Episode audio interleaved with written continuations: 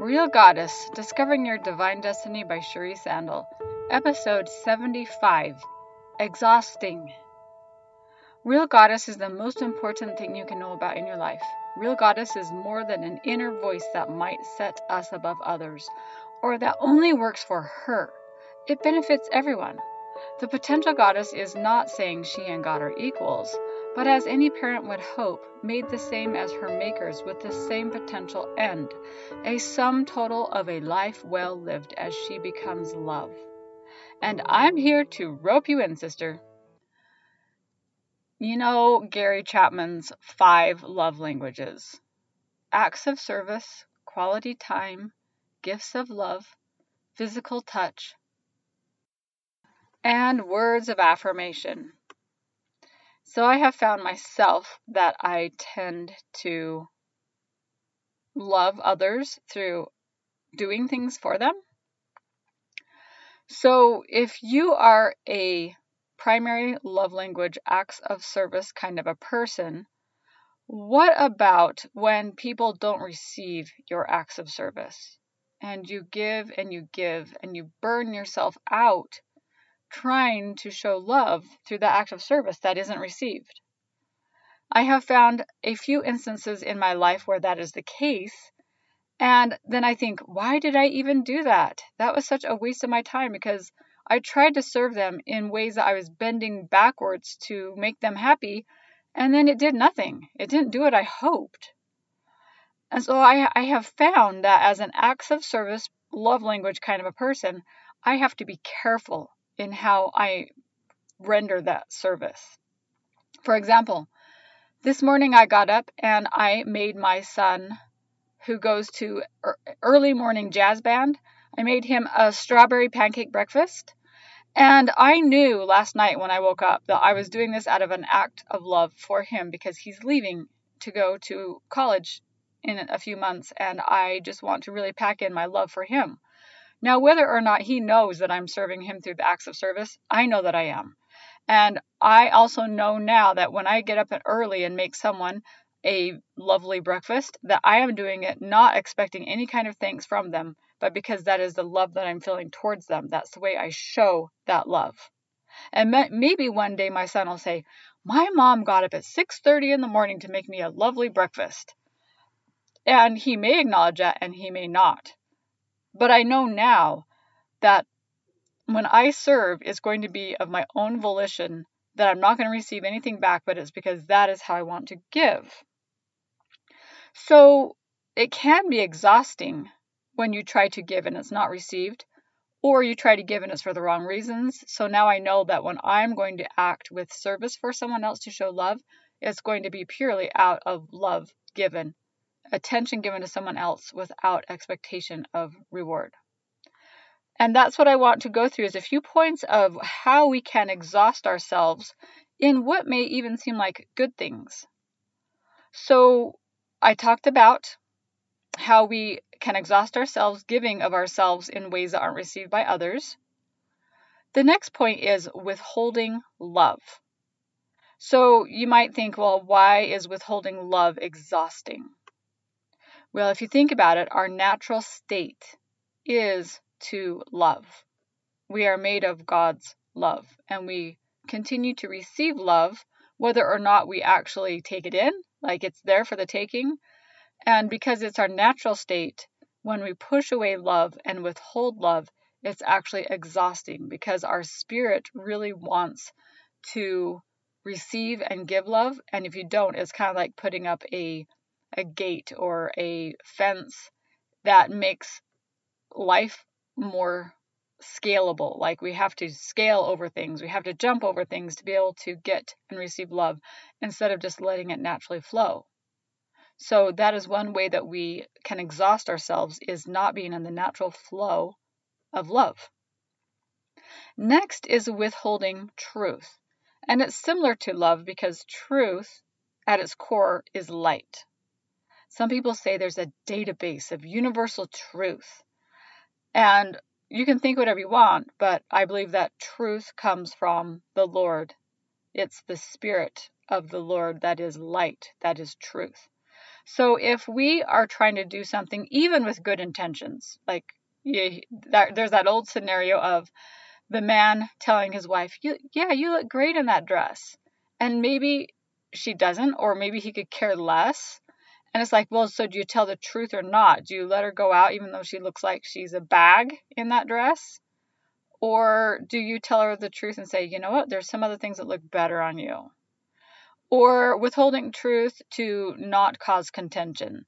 And I know I've done this a lot where I didn't think something. Someone said, How does this look? And I'm like, I hate that. It looks terrible. Maybe it was a craft project that they just did and they made it with orange and brown colors. And those are my least favorite colors. And I would like to say, yeah, it's lovely.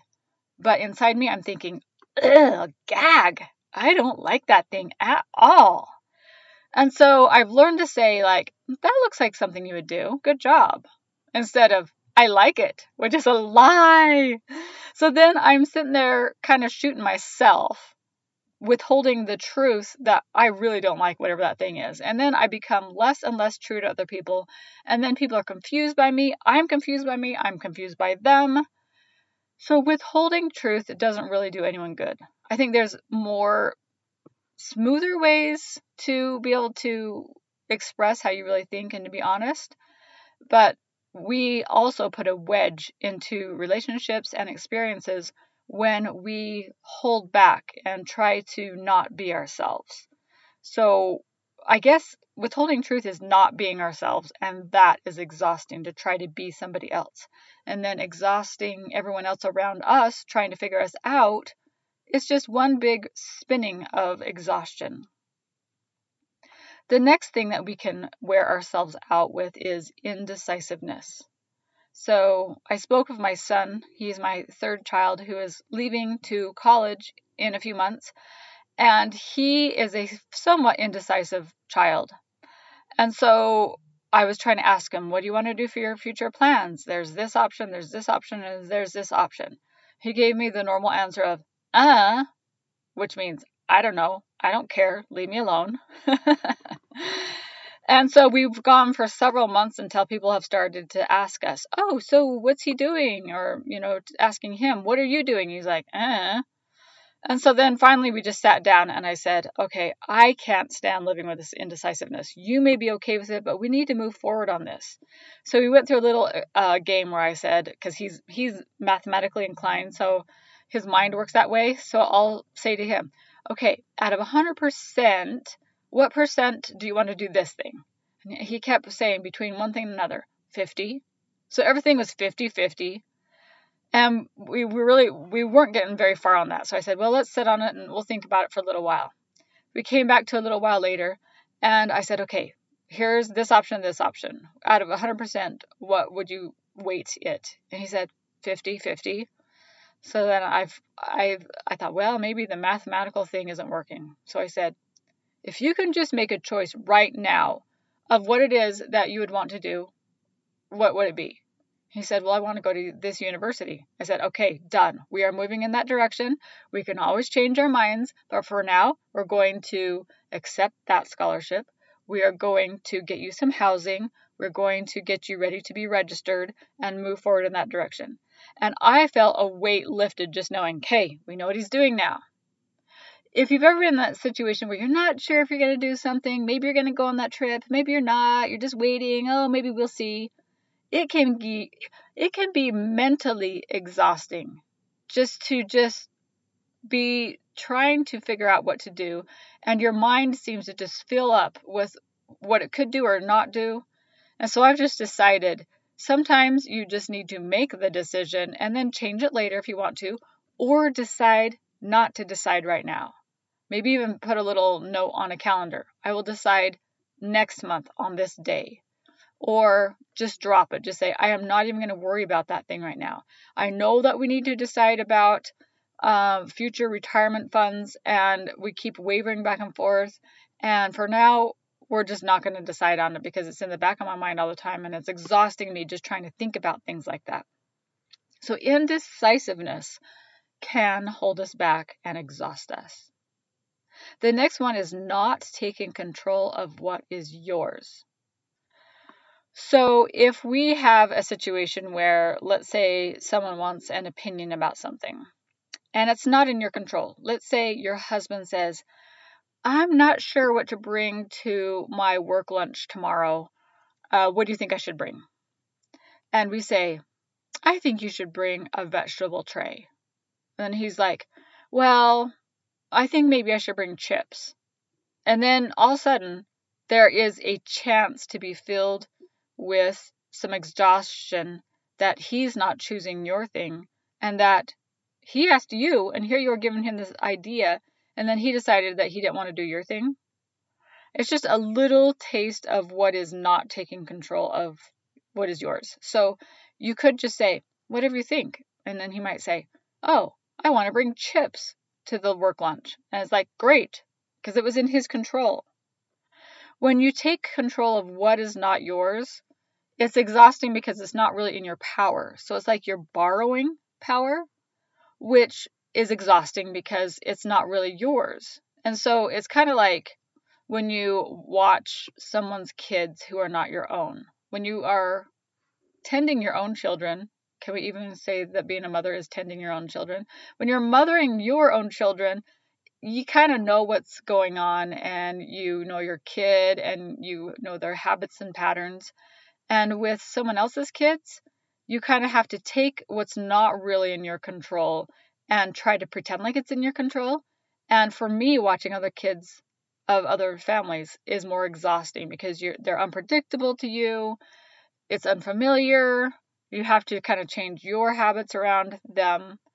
And so to me that feels more exhausting. So when you are able to take control of what is yours, it is in your power. It refreshes you and enlivens you and circulates in a refreshing way that it is yours. And when you do take control of what's yours, think about the indecisiveness we just spoke of, well, then you are able to be in charge of that thing and it buoys you up and you're able to move forward. So there's both sides of that control uh, of the control coin is the one not taking control of what's yours and not con- not taking control of what's not yours. You do yourself a great favor to take control of what's yours and act on it. And then it's empowering and circulates back to you to give you more power. The next one is tying emotions to something outside of your control. So, for example, my son, another son, not the one who I was just talking about, he wanted to go on a hike. And this hike, he says, is a 10 out of 10 hike. And his cousin was going, and they were going to meet up an hour and a half away from where both of us live. So it was a little bit of a, a drive to get there. And because it's such an awesome 10 out of 10 hike, you have to get tickets to be able to get on this hike. You pay for it, you reserve it. Usually they're sold out pretty quick. And it's a water hike, so you walk through the water and it's got bridges and ladders and waterfalls. It's just really awesome. So my son was so excited to go on this hike. And they arranged for a weekend and they decided to buy tickets and they both bought tickets. And my son's cousin has a girlfriend who is coming too. So that cousin got two tickets, and my son got one ticket. And he was really excited. And then the next day, he found out that his card had declined. He didn't have enough money on his card, which is another thing. It's like, as the parent, wait, you just let them do that. You let them have the consequence of not having the amount of money that they needed on their card and it declined and then by the time he found out that it had declined he was not able to get tickets anymore because they had sold out so his cousin was able to get tickets with a girlfriend and they are just going to go on their own without my son to the 10 out of 10 hike and when i heard this this was sad for me because i thought it might be really good for him to get out and go on this hike that he loves so much and be with his cousin. And now he's not going to do it. And there's a really good chance that he probably won't anytime soon again. So I felt sad about that. And it felt like more emotion and more energy was in that situation that is out of my control, then I should be caring about. So I had to stop and remove myself from the emotions of this thing outside of my control, completely outside of my control. There's nothing I could do about it. And I had to say, okay, what is going on with me inside about this? And then I started to realize, well, maybe there's a, a reason. Maybe um, God's hand is in this him not going. Like something might have happened, like a an accident, or maybe the water's just way too cold to be walking during at this time of year. Or maybe the cousin and his girlfriend just re- really needed that hike alone without him. And I started to see all the other ways to look at it and to kind of distance myself from the strong emotions of feeling the sadness that he was unable to go on the hike. And I was able to see it with much more equality that maybe everything was just happening out just how it was supposed to. How often, as parents, do we tie our emotions to something outside of our control with our children?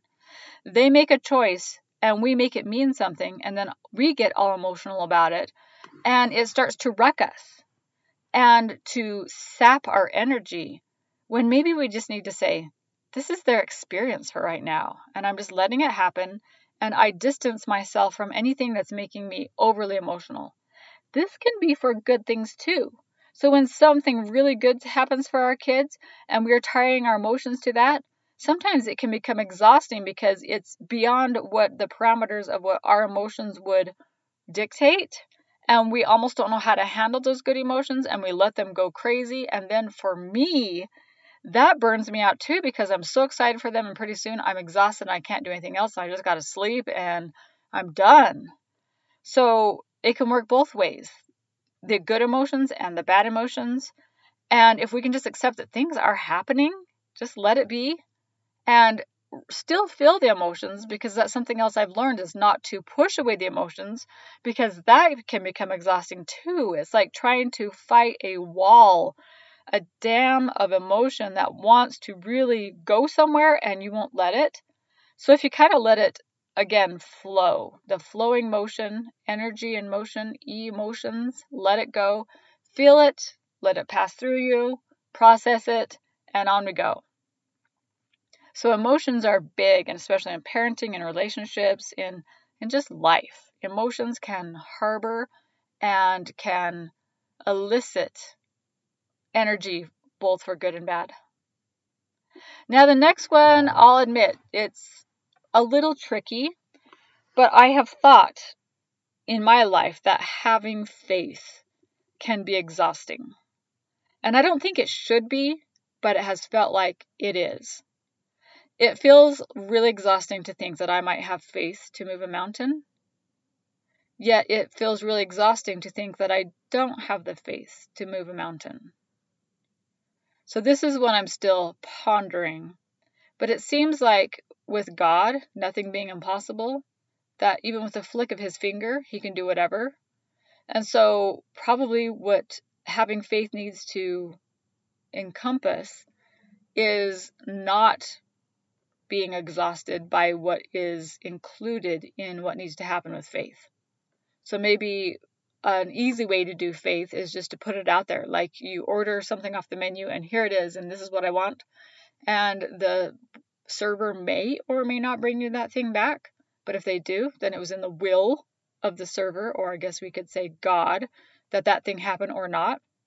So I can exhaust myself putting in the order and just hoping it'll happen or it could be an easy thing of putting in the face, putting in the order, and it comes back the way we want it, or we just accept that how it came back is exactly the way it's supposed to be.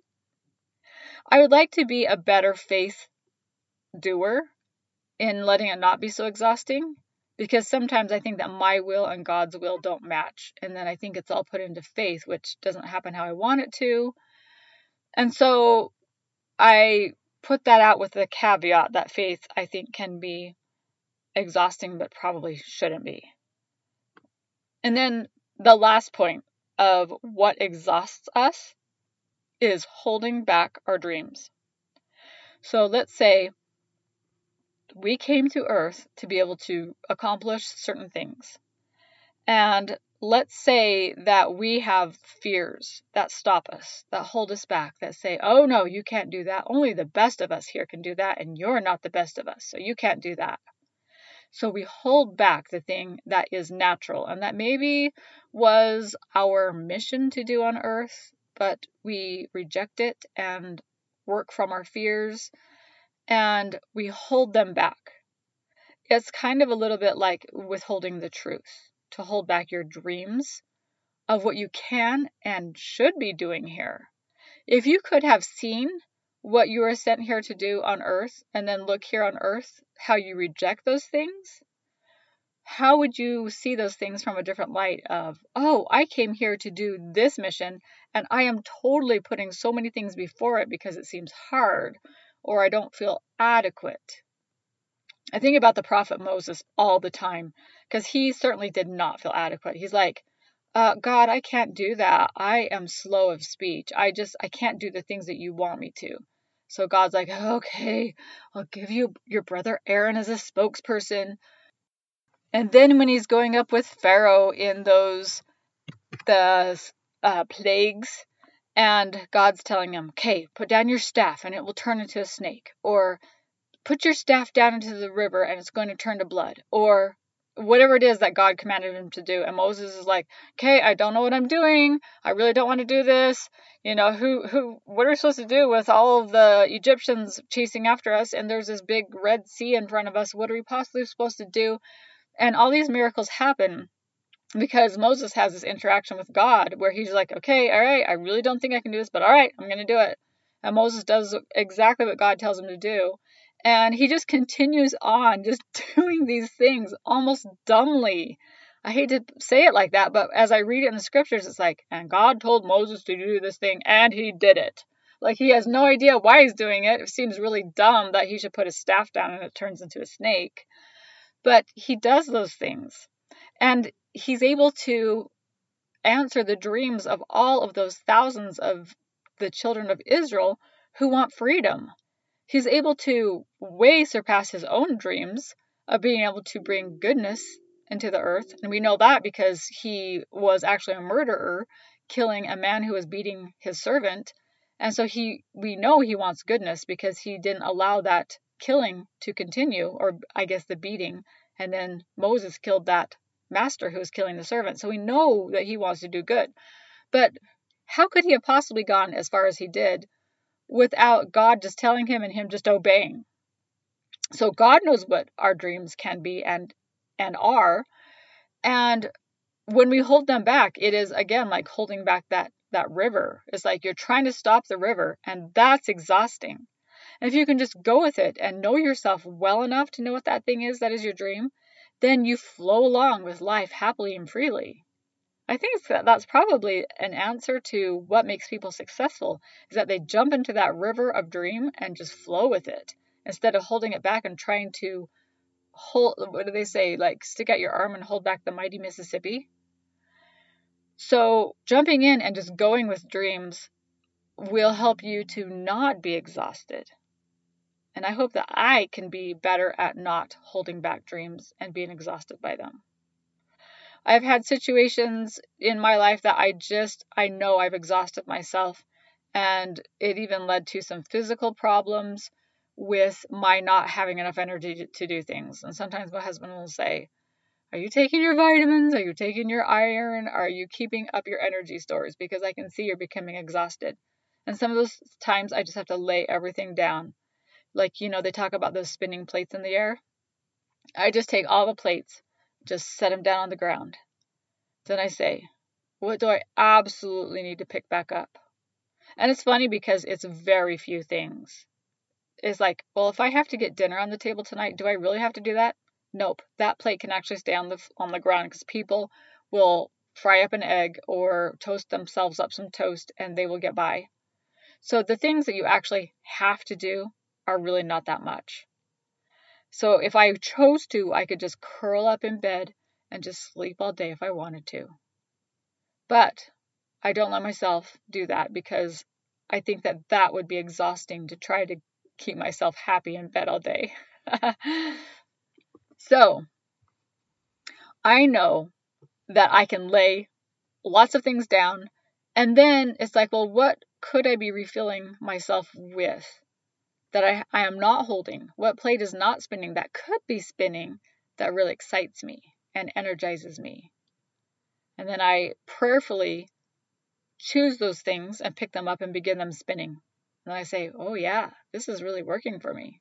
And I see some of those plates down on the ground that I didn't want to pick up, and I say, well, do I really want to ever pick them up again? Well, maybe, but maybe not for the reasons that I did. So I'm careful about what I allow to spin so that my exhaustion levels can work in my behalf. I think that we do need something to keep us going, but not so much that it becomes overwhelming and exhausting. So find what that thing is for you that can help you to stay living in your dreams, moving forward with love and truth and decisiveness and control that's yours and emotions that work in your favor and faith that work for you so that you can make your dreams come true. So, how about the goddess? How about the goddess and her exhaustion level? Well, I think that that's antithetical to think that the goddess would have exhaustion. So the goddess has mastered exhaustion. Exhaustion isn't even in her wheelhouse of things to choose for her existing. Everything's playing out perfectly in a balance of happy control and doing what is exactly energizing and exactly benefiting her and everyone around because, hey, she is the goddess, which can be you. So I encourage you to create that balance and to become that eventual goddess.